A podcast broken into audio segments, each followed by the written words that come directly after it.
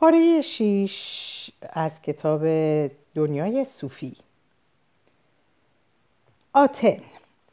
بناهای بلند سر از ویرانه ها برافراشته بود. مادر صوفی اوایل شب به دیدن دوستی رفت. همین که پا از خانه بیرون گذاشت صوفی به سوی مخفیگاه باغ شتافت. بسته زخیمی کنار جعبه بزرگ نامه یافت. آن را باز کرد و یک نوار ویدیویی دید. دوان دوان به ساختمان برگشت. نوار ویدیو نوار ویدیو. فیلسوف از کجا می‌داند آنها دستگاه ویدیو دارند؟ و این نوار دیگر چیست؟ صوفی نوار را در دستگاه نهاد. شهری پهناور بر صفحه تلویزیون پدید آمد. دوربین به آکروپولیس چشم دوخت و صوفی فهمید شهر آتن است. عکس این ویرانه های قدیمی را زیاد دیده بود. تصویر زنده بود. توریستا در لباس های تابستانی دوربین به شانه آویخته میان خرابه ها چرخ می زدن. یکی از آنها مثل اینکه پلاکاردی در دست داشت. دوباره پیدایش شد. روی آن انگار نوشته بود هیلده. یکی دو دقیقه بعد نمای درشت مردی میان سال پیش آمد. قامتی نسبتا کوتاه ریش سیاه و مرتب و کلاه بره به سر داشت. راست به دوربین نگریست و گفت صوفی. به آتن خوش اومدی. همانطور که لابد حدس می‌زنی من آلبرتو کناکس هستم. اگر باور نداری یک بار دیگر می‌گویم که آن خرگوش بزرگ هنوز هم از کلاه شعبده جهان بیرون میپرد. ما در محوطه آکروپولیس ایستادیم واژه آکروپولیس به معنای دژ یا دقیقتر بگویم شهر روی تپه است. آدم ها از عصر حجر در اینجا زیستند دلیل این امر طبعا موقعیت بینظیر آن است. فلات مرتفع بود و دفاع آن در برابر حجوم تاراجگران آسان. علاوه بر این آکروپولیس چشمانداز بسیار خوبی به یکی از بهترین بندرگاه های مدیترانه داشت. آتن باستان در دشت زیر این فلات گسترش یافت و آکروپولیس دژ و زیارتگاه مقدس شهر شد. در نیمه نخست قرن پنجم پیش از میلاد جنگ شدیدی بین یونان و ایران در گرفت و خشایارشا پادشاه ایران در سال 480 آتن را تسخیر کرد و تمام بناهای چوبی آکروپولیس را سوزاند. یک سال بعد ایرانیان شکست خوردند و این آغاز دوران طلایی آتن بود. آکروپولیس با شکوه و شوکت بیش از پیش ولی این بار تنها به صورت زیارتگاه باز ساخته شد. درست در همین ایام بود که سقرات در خیابانها و میدانهای آتن قدم می‌زد و با آتنی ها به بحث می پرداخت. بنابراین او تولد دوباره آکروپولیس و سربرافراشتن این بناهای پرشکوه پیرا پرشکوه پیرامون را به چشم خود دید و چه کارگاه ساختمانی شگفتی بوده است در پشت من بزرگترین معبد آتن را می‌بینی که پارتنون نام دارد یعنی جایگاه دختر باکره این بنا به افتخار آتنه الهه حامی آتن ساخته شده. در سر و پای این بنای عظیم مرمری خط مستقیمی نیست. چهار طرفش کمی انحنا دارد که زیاد سنگین ننماید. از این روز که با وجود ابعاد های آن سبک جلوه می... سبک جلوه می کند. به سخن دیگر نگاهش که می‌کنی خطای باسره به انسان دست می دهد. ستونها هم اندک مایل به درونند و اگر همچنان به سمت بالا ادامه میافتند در نقطه ای بر فراز معبد هرمی به ارتفاع 1500 متر به وجود می. در معبد هیچ نبود مگر یک مجسمه دوازده متری آتنه این سنگ های مرمر سفید که در آن زمان رنگ روشن داشت از کوهی در 16 کیلومتری به اینجا هم می گردید. صوفی ها جواج نشست آیا این واقعا خود فیلسوف بود با او حرف می‌زد؟ دختر فقط یک بار نیمرخ او را از دور در تاریکی دیده بود. آیا او همین بود که اینک در آکروپولیس آتن ایستاده بود؟ مرد در طول معبد شروع به قدم زدن کرد و دوربین هم به دنبالش می‌رفت. به لبه محتابی که رسید منظره روبرو را نشان داد. دوربین روی تماشاخانه قدیمی ایستاد که در پایین فلات آکروپولیس قرار داشت. مرد کلابره به سر ادامه داد. آنجا می توانید تئاتر دیونوسوس را ببینید. این احتمالا کهنترین تئاتر اروپاست نمایشنامه های بزرگ آخیلئوس یا آشیل سوفکس و اوریپیدس در زمان سقرات اینجا روی صحنه آمد. قبلا به سرنوشت ادیپوس شهریار اشاره کردم. تراژدی او نوشته سوفکلس نخستین بار در اینجا اجرا شد. نمایشنامه های کمدی هم اجرا می کردن. مشهورترین کمدی نویس آن عصر آریستوفانس بود که نمایش فکاهی مغرزانه درباره سقراط نوشت و او را دلغک آتن خواند. در قسمت عقب دیواری سنگی می‌بینی که برای بازیگران مانند پرده پشت صحنه بود. این را اسکنه مینامیدند که ریشه واژه سن است. راستی کلمه تئاتر نیز از لغت یونانی قدیمی میآید که به معنی دیدن است. ولی صوفی باید برگردیم سراغ فیلسوفان. حال پارتنون را دور می‌زنیم و از وسط دروازه میگذریم. مرد کوچک قامت چرخی دور معبد بزرگ زد و از چند معبد کوچکتر در سمت راست گذشت. سپس از پلکانی در میان چندین ستون بلند پایین رفت. به انتهای آکروپولیس که رسید بر تپه کوچکی ایستاد و با دست به سوی آتن اشاره کرد. این تپهی که رویش ایستادهام اریوپاگوس نام دارد. دیوان عالی عدالت آتن در اینجا می نشست و محاکمات جنایی را داوری می کرد صدها سال بعد از پلس, پلس هواری همینجا ایستاد و درباره عیسی و مسیحیت اهالی آتن را موعظه کرد. بعدا در فرصت دیگر به گفته های او خواهیم پرداخت. در سمت چپ می توانی بقایای میدان قدیم شهر آتن را ببینید به استثنای معبد بزرگ هفایستوس خدای آهنگران و فلسکاران. فقط مقداری قطعه های مرمرین باقی مانده. برویم پایین. لحظه بعد از میان خرابه های باستانی سر درآورد. معبد عظیم آتنه روی آکروپولیس بر فراز همه در بالای صفحه تلویزیون صوفی سر به آسمان می نمایید. معلم فلسفه روی یک قطعه سنگ مرمر نشسته بود. چشم به دوربین دوخت و گفت ما در میدان قدیمی آتن نشسته ایم. این فکر نمی کنی منظریه غمانگیز است؟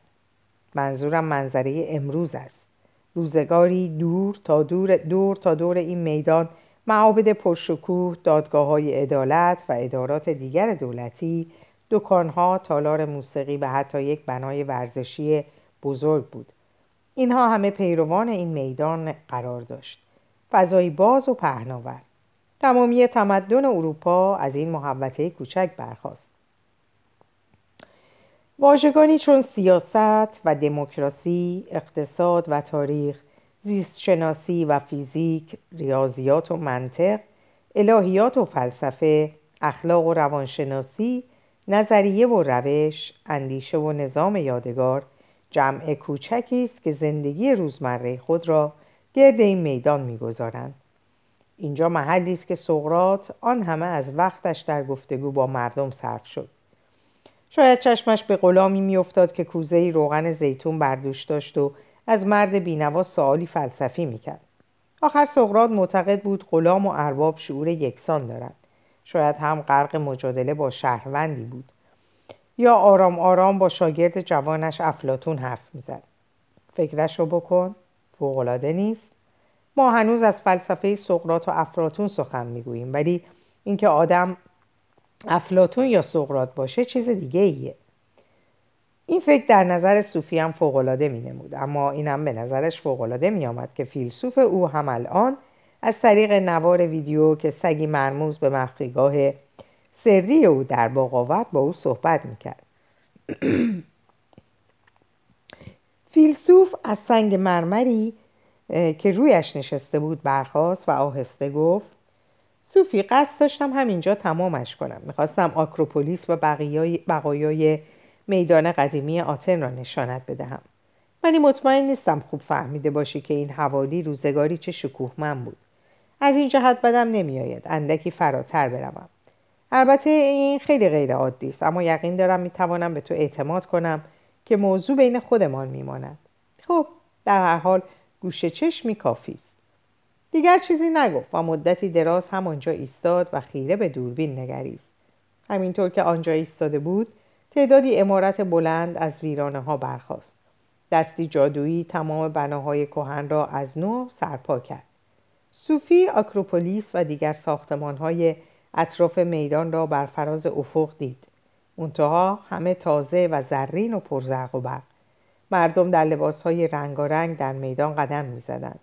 برخی شمشیر به کمر بسته بودند و دیگران کوزه به سر می بردند و یکی هم در آن میدان لوله کاغذی پاپیروس زیر بغل داشت. صوفی آموزگار فلسفهش را شناخت. هنوز کلاه بر سر و کلاه بر آبی کلاه بره آبی سرش بود. ولی حالا مثل دیگران جامعه زرد آستین کوتاه پوشیده بود. به سوی صوفی پیش آمد. به دوربین نگاه نگریست و گفت این بهتر شد.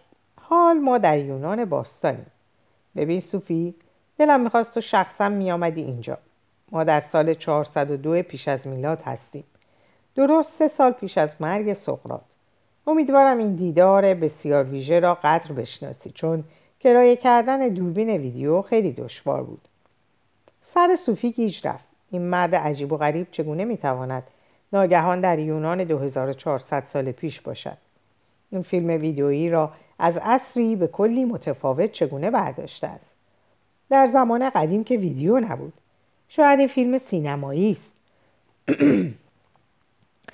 ولی بناهای مرمرین همه واقعی می نمودن. اگر تمام میدان قدیمی و آکروپولیس را فقط به خاطر تهیه یک فیلم از نو ساخته باشند این صحنه به تنهایی میلیون ها هزینه برداشته است و این همه خرج گذاف برای شناساندن آتم به صوفی.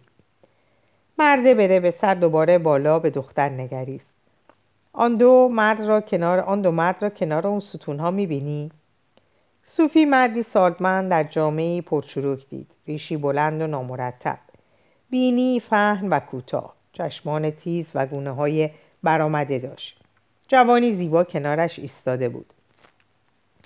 آن سقرات و شاگرد جوانش افلاتون است. می‌خواهم تو را به آنها معرفی کنم. فیلسوف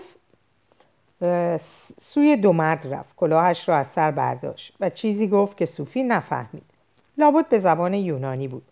بعد به دوربین نگاه کرد و گفت با آنها گفتم که تو دختر نروژی هستی و بسیار مایلی با آنها آشنا شوی.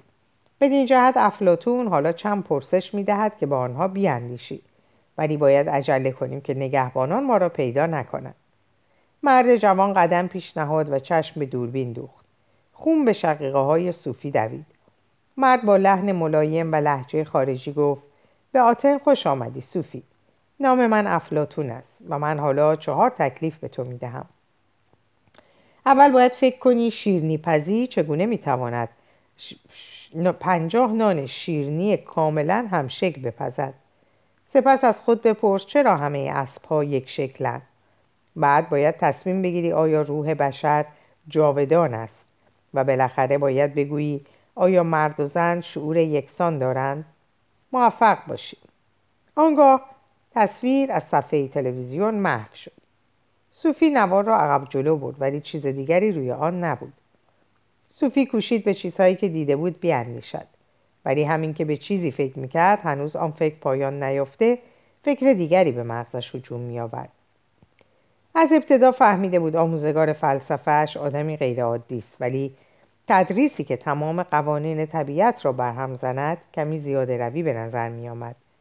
این دو مردی که روی صفحه تلویزیون دید واقعا سقرات و افلاتون بودند. البته که نه این دیگر محال بود. ولی مسلما کارتون هم نبودند. صوفی نوار را از دستگاه ویدیو درآورد و دوان دوان به اتاق خود رفت. نوار را پهلوی قطعات لوگو لگو در کشوی بالا گذاشت.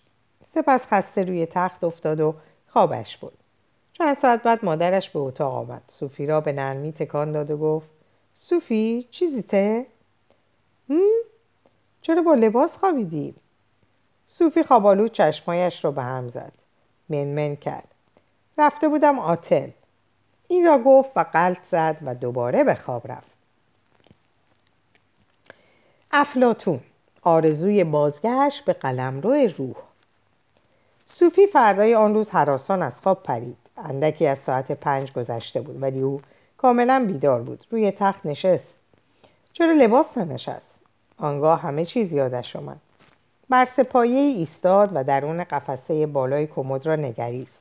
بله آنجا در عقب قفسه نوار ویدیویی بود. پس خواب ندیده بود. دست کم همش خواب نبود. ولی سقرات و افلاتون را که به درستی ندیده بود. آول کن. دیگه طاقت نداشت در این باره فکر کند شاید حق با مادرش باشد. شاید این روزها عقلش را کمی از دست داده است. به حال دیگر خوابش نمی آمد. شاید باید برود ببیند سگ نامه تازه ای آورده یا نه. صوفی آهسته از پلکان به طبقه پایین خزید. کفشای ورزشی خود را پوشید و بیرون رفت. روشنی و آرامش دلپذیری باغ را در بر گرفته بود. پرندگان چنان تونتون جیرجیک می‌کردند که صوفی خندهش گرفت. شبنم بامدادی همچون قطره بلور در چمن چشمک می‌زد. بار دیگر از شگفتی باور نکردنی جهان به حیرت افتاد. درون مخفیگاه هم بسیار نمناک بود. نامه تازه از فیلسوف آنجا نبود. ریشه کلوفتی را با دست پاک کرد و روی آن نشست.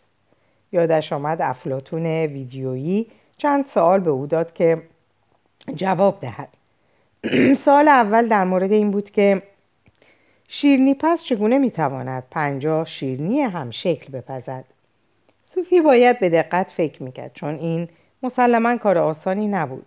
مادرش هر وقت نان شیرنی میپخت نان شیرنی ها هیچ وقت همه کاملا شبیه هم نبودن ولی مادرش که شیرنی پز حرفه‌ای نیست. گاهی آشپزخانه را چنان به هم میریزد که انگار بمب افتاده. حتی نان شیرنی هایی هم که از قنادی می خریدن کاملا یکسان نبود. هر شیرینی در دست شیرینی پز به شکلی در می آمد. سپس تبسمی بر چهره صوفی نشست. به خاطر آورد روزی او و پدرش رفته بودند خرید و مادرش در خانه برای عید نان شیرینی میپخت. وقتی برگشتن دیدن مقدار زیادی آدمک های نانقندی روی میز آشپزخانه گسترده است اینها بینقص نبودند ولی از جهتی از جهتی هم همسان می نمودن. علت چه بود؟ ظاهرا مادرش از یک قالب برای تمام آنها استفاده کرده بود صوفی از تجدید این خاطره چنان خوشنود شد که سوال اول را جواب داده شمود و کنار گذاشت اگر شیرنی پس پنجاه نان شیرنی کاملا یکسان درست می کند برای این است که یک قالب نان شیرنی برای همه آنها به کار می‌برد. این از این. بعد افلاتون ویدیویی به دوربین نگریسته و گفته بود چرا همه اسبها یک شکلند ولی اسبها همه یک شکل نیستند صوفی اندیشید برعکس دو اسب یک شکل وجود ندارد. همانگونه که دو آدم یک شکل وجود ندارد. داشت این را هم کنار میگذاشت که یادش آمد درباره نانشیرینی ها چه اندیشیده بود. هیچ کدام آنها کاملا همانند دیگری نبود. بعضی کلفتر بودند و گوشه چندتایی پریده بود. با وجود این هر کس می توانست ببیند که از لحاظی کاملا یکسانند. مقصود اصلی پرسش افلاتون شاید این بود که چرا از همواره اسب است و چرا حیوانی دورگه ترکیبی مثلا از اسب و خوک نیست. زیرا گرچه برخی اسبها مانند خرس قهوه‌ای و دیگران مانند بره سفیدند. اسبها جملگی چیزی مشترک دارد صوفی در عمرش مثلا اسبی ندیده بود که شش یا هشت پا داشته باشد. ولی حتما منظور افلاتون این نبود که اسبها همه یک شکلند چون با قالبی واحد ساخته شده سپس افلاتون سوال واقعا دشواری از او کرده بود.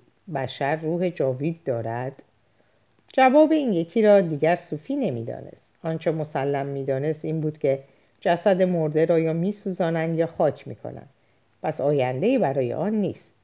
اگر روح بشر جاوید باشد باید بپذیریم که آدم دارای دو بخش جداگانه است. تن که پس از سالهای پیاپی فرسوده می شود و روح که کمابیش مستقل است و کاری ندارد چه بر سر تن می آید مادر بزرگش روزی گفته بود احساس می کند فقط بدنش پیر شده و خود و درون همون دختر جوان باقی مانده. تصور دختر جوان سال آخر را یاد صوفی آورد.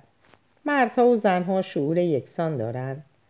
مطمئن نبود بستگی دارد که مقصود افلاتون از شعور چیست. سخن معلم فلسفه از قول سقرات یادش آمد. سقراط گفته بود آدمها اگر شعور خود را به کار اندازند همه می توانند حقایق فلسفی را دریابند. همچنین گفته بود غلام به اندازه اربابش قوه شعور دارد.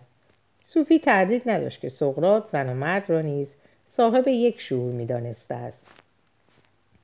وقتی نشسته بود و به این چیزها فکر می‌کرد ناگهان خشخشی در پرچین شنید و صدای چیزی که مثل ماشین بخار پف پف و هن هن می‌کرد و دومی برای دومی بعد دمی بعد سگ طلایی به درون مخفیگاه خزید.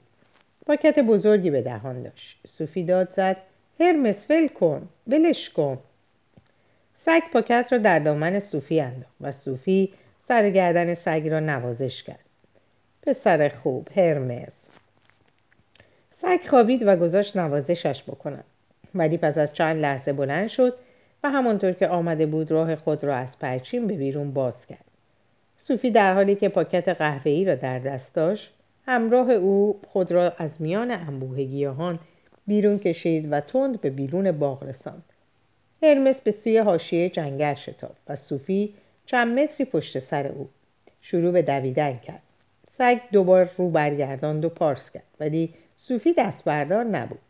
این بار تصمیم داشت فیلسوف را پیدا کند حتی اگه مجبور شود تا آتم بدود. سگ تندتر میدوید و ناگاه در کوره راه باریکی پیچید. صوفی باز دنبالش رفت. چند دقیقه بعد سگ برگشت. با دختر روبرو شد و مانند سگهای نگهبان پارس کرد. صوفی باز هم نایستاد و فرصت را غنیمت شمرد و از فاصله خود با او کاست. هرمس دوباره روگردان و به سرعت از جاده پایین رفت. صوفی پی برد هرگز به او نمی‌رسد. پس بی حرکت ایستاد و مدتی که انگار عمری طولانی کشید از جای خود تکان نخورد و به صدای دور و دورتر شدن سگ گوش داد. آنگاه خاموشی بر همه جا حکم فرما شد. در جایی نسبتا صاف در جنگل روی کنده درختی نشست.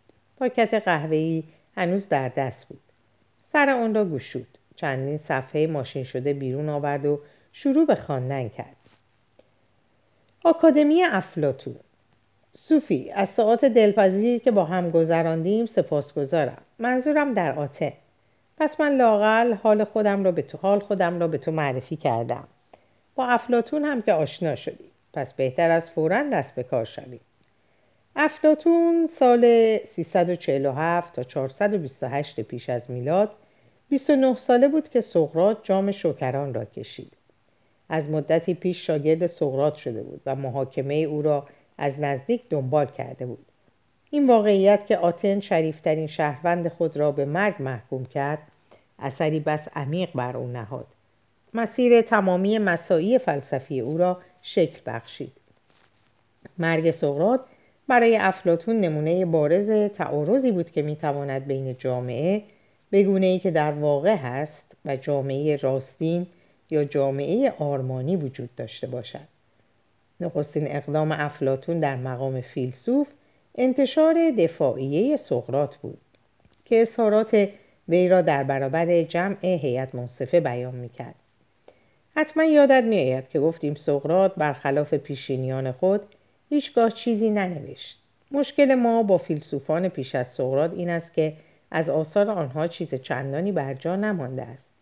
ولی در مورد افلاتون گمان می رود همه کارهای عمدهش نگهداری شده. افلاتون علاوه بر دفاعیه سقرات مجموعه رسالات و در حدود 25 مکالمه فلسفی نیز نگاشت. علت از بین نرفتن این آثار تا حد زیادی آن است که افلاتون مدرسه فلسفه خود را در باقی نزدیک آتم برپا کرد و آن را به یاد پهلوان افسانه‌ای یونان آکادموس آکادمیا نامید. از آن تاریخ هزاران آکادمی در سراسر جهان بنیان نهاده شد. ما هنوز صحبت از افراد آکادمیک و موضوعهای آکادمیک می‌کنیم. در آکادمی افلاتون فلسفه و ریاضیات و ورزش تدریس می‌شد. هرچند تدریس, و... تدریس واژه مناسبی نیست. در آکادمی افلاتون گفت و شنود پرشور بی اندازه اهمیت داشت. پس کاملا تصادفی نبود که نوشته های افلاتون به شکل گفتگو درآمد. جاودانه درست جاودانه زیبا جاودانه نیکو. در ابتدای این دوره درس گفتم که فکر بدی نیست گاه سوال کنیم برنامه کار این یا این فیلسوف چه بوده. خب حالا می‌پرسم سرکار افلاتون با چه مسائلی بود؟ به طور اختصار می‌توان گفت افلاتون در پی کشف رابطه میان آنچه از یک سو جاوید و تغییر ناپذیر است و آنچه از سوی دیگر روان است بود. درست در واقع مانند فلاسفه پیش از سقراط. و دیدیم که چگونه سوفسطائیان و سقراط توجه خود را از مسائل فلسفه طبیعی به موضوعات مربوط به انسان و جامعه معطوف داشتند. با این حال حتی سقراط و سوفسطائیان نیز به تعبیری گرفتار رابطه چیزهای ثابت و جاودان و چیزهایی در تغییر بودند علاقه آنها به این موضوع بیشتر در ارتباط با اخلاق انسان و آرمانها یا فضیلتهای جامعه بود به طور خیلی خلاصه سوفستاییان بران بودند که مفهوم حق و ناحق از دولت شهری به دولت شهر دیگر از نسلی به نسل بعد تغییر می کنند. پس حق و ناحق امری روان است. این را سقرات اصلا نمیپذیرفت. سقرات اعتقاد داشت حق و ناحق تعارفی مطلق و جاودان دارد و از آنجا که عقل انسان در واقع جاودانی و تغییر ناپذیر است پس می توان با به کار بردن شعور عادی خود بر این معیارهای ثابت دست یافت. دست می‌فهمی چی میگم؟ آنگاه افلاتون از راه می‌رسد. او در اندیشه چیزهایی است که هم در طبیعت و هم در عرصه اخلاق و جامعه جاودانه و تغییر ناپذیر است. این دو مسئله برای افلاتون یکی و یکسان است. وی میکوشد به حقیقتی ابدی و دگرگونی ناپذیر برسد. و راستش را بخواهی فلاسفه را برای همین می‌خواهیم. از آنها مثلا نمی‌خواهیم که ملکه زیبایی را انتخاب کنند. یا بهای روز گوجه فرنگی را بدانند. و شاید برای این است که همواره محبوبیت عام ندارند فیلسوفان میکوشند مسائل مبتزل روز را نادیده انگارند و در عوض توجه ما را به آنچه جاودانه درست جاودانه زیبا و جاودانه نیکوست معطوف دارد. بدین ترتیب می توانیم گوش چشمی دست کم به خطوط کلی برنامه کار فلسفی افلاتون بیاندازیم. ولی اجازه بده گام به گام پیش برویم. ما در صدد درک کردن مغز ای هستیم. مغزی که بر فلسفه بعدی اروپا تأثیری شگفت گذاشت. عالم مثال. امپدوکلس و دموکریتوس هر دو به این امر توجه کرده بودند که گرچه در جهان طبیعی همه چیز روان است حتما چیزی هم وجود دارد که هیچ وقت تغییر نمی کند. چهار اصل یا اتم ها افلاتون این قضیه را پذیرفت اما به شیوه کاملا متفاوت. افلاتون عقیده داشت که هر چیز ملموس در طبیعت روان است. پس جوهره وجود ندارد که تجزیه نشود. تمامی چیزهای جهان مادی از ماده ساخته شده که در اثر زمان سایش و فرسایش می‌یابد ولی چیزهایی که از قالب یا صورت بی زمان ساخته شدهاند جاودانه و تغییر ناپذیرند متوجهی؟ خیر گمان نمی کنم. چرا اسب ها همه یکسانند؟ شاید هم صوفی تو فکر می‌کنی اصلا یکسان نیستن ولی یه چیزی هست که اسب ها همه مشترک دارند چیزی که ما را قادر می‌سازد آنها را شب بدار آنها را اسب بدانیم یک اسب خاص طبعا متغیر است. ممکن است پیر و لنگ باشد. مریض شود و بمیرد. ولی صورت اسب جاودان و تغییر ناپذیر است. بدین قرار در نظر افراتون چیزی که جاودانی و تغییر ناپذیر است جوهر مادی اولیه مورد اشاره امپدوکلس و دموکریتوس نیست. مفهوم در مورد مفهوم مورد نظر افلاتون الگوهای جاودانه و تغییر ناپذیر است. الگوهایی ذاتا معنوی و مجرد که تمام چیزها از روی آنها ساخته شده. بگذار اینجوری بگویم. فیلسوفان پیش از سقراط برای تغییرات طبیعت توضیح نسبتا خوب داده بودند بدون آنکه واقعا قائل به تغییر باشند. به نظر آنها در میان دایره طبیعت عناصری بسیار بسیار کوچک جاودانه و تغییر ناپذیر وجود دارد که تجزیه ناپذیر است. تا اینجا درست صوفی. اما آنها توضیح معقولی نداشتند که این عناصر بسیار بسیار کوچک که زمانی مثلا قطعات سازنده یک اسب بودند چگونه ناگهان 400 یا 500 سال بعد می توانند در هم بیامیزند و خود را به شکل اسب کاملا تازه‌ای درآورند. یا به همین منوال به شکل فیل یا سوسمار درآیند. نکته مورد توجه افلاتون این بود که چرا اتمهای دموکریتوس هیچ وقت به شکل یک فیلمار یا یک سوفسیل در نمی آیند. و همین بود که اندیشه های فلسفی افلاتون را برانگیخت. اگر فهمیده باشی چه می‌گویم می‌توانی چند خط, چند خط بعدی را نخوانی. ولی من به هر حال مقصودم را روشن می‌کنم. جعبه ای پر از قطعه لگو داری و اسبی با آنها اسبی با آنها می‌سازی. بعد آنها را از هم جدا می‌کنی و قطعات را باز در جعبه می‌گذاری. حال هرچه هم جعبه را تکان دهی اسبی ساخته نمی شود چگونه ممکن است قطعه های لگو خود به خود همدیگر را بیابند و دوباره به شکل اسب درآیند؟ خیر صوفی باید اسب را از نو بسازی. و علت این است که می توانی این کار را بکنی. علت این که می توانی این کار را بکنی آن است که تصویری از اسب در ذهن داری. اسب لگو از الگویی ساخته شده تغییر ناپذیر که اسبی به اسب دیگر تغییر نمی کند پنجاه نان شیرینی هم شکل یادته. فرض کنیم تو با سفینه از فضا پایین آمده ای و به عمرت شیرنی پزی ندیده ای. از کنار شیرنی فروشی اشتها انگیزی میگذری و آنجا پنجاه آدمک نانقندی روی قفسه می‌بینی. لابد تعجب می‌کنی چطور همهشان کاملا یک شکلند البته ممکن است یکی از آنها دست نداشته باشد دیگری تکه ای از سرش پریده باشد و سومی برآمدگی مزهکی روی شکم داشته باشد. ولی با این حال پس از مدتی تعمل به این نتیجه می‌رسی که آدم های نانقندی همه چیز مشترک دارند هیچ کدام کامل نیست. با وجود این تصور می‌کنی اصل واحدی دارند و درک می‌کنی که تمام نانشیرنی ها در یک قالب شکل گرفتند و از این گذشته صوفی میل مقاومت ناپذیری در تو پیدا می شود که این قالب را ببینی. چون این قالب خود حتما کمال محض است و به مفهومی در قیاس با این نسخه بدلهای سردستی و خام بسیار زیباتر. اگر توانستی این مسئله را خودت حل کنی دقیقا به همان پاسخ فلسفی می‌رسی که افلاتون رسید. او هم مثل قالب فیلسوف ها به اصطلاح از آسمان به زمین آمد. نوکه یکی از موهای نازک آن خرگوش ایستاد. در شگفت شد چگونه همه پدیده های طبیعی چنان شبیهند و نتیجه گرفت علت امن باید این باشد که در ورای هر چیز پیرامون ما شماری معدود صورت یا الگوست. افلاتون این صورتها را مثال خواند.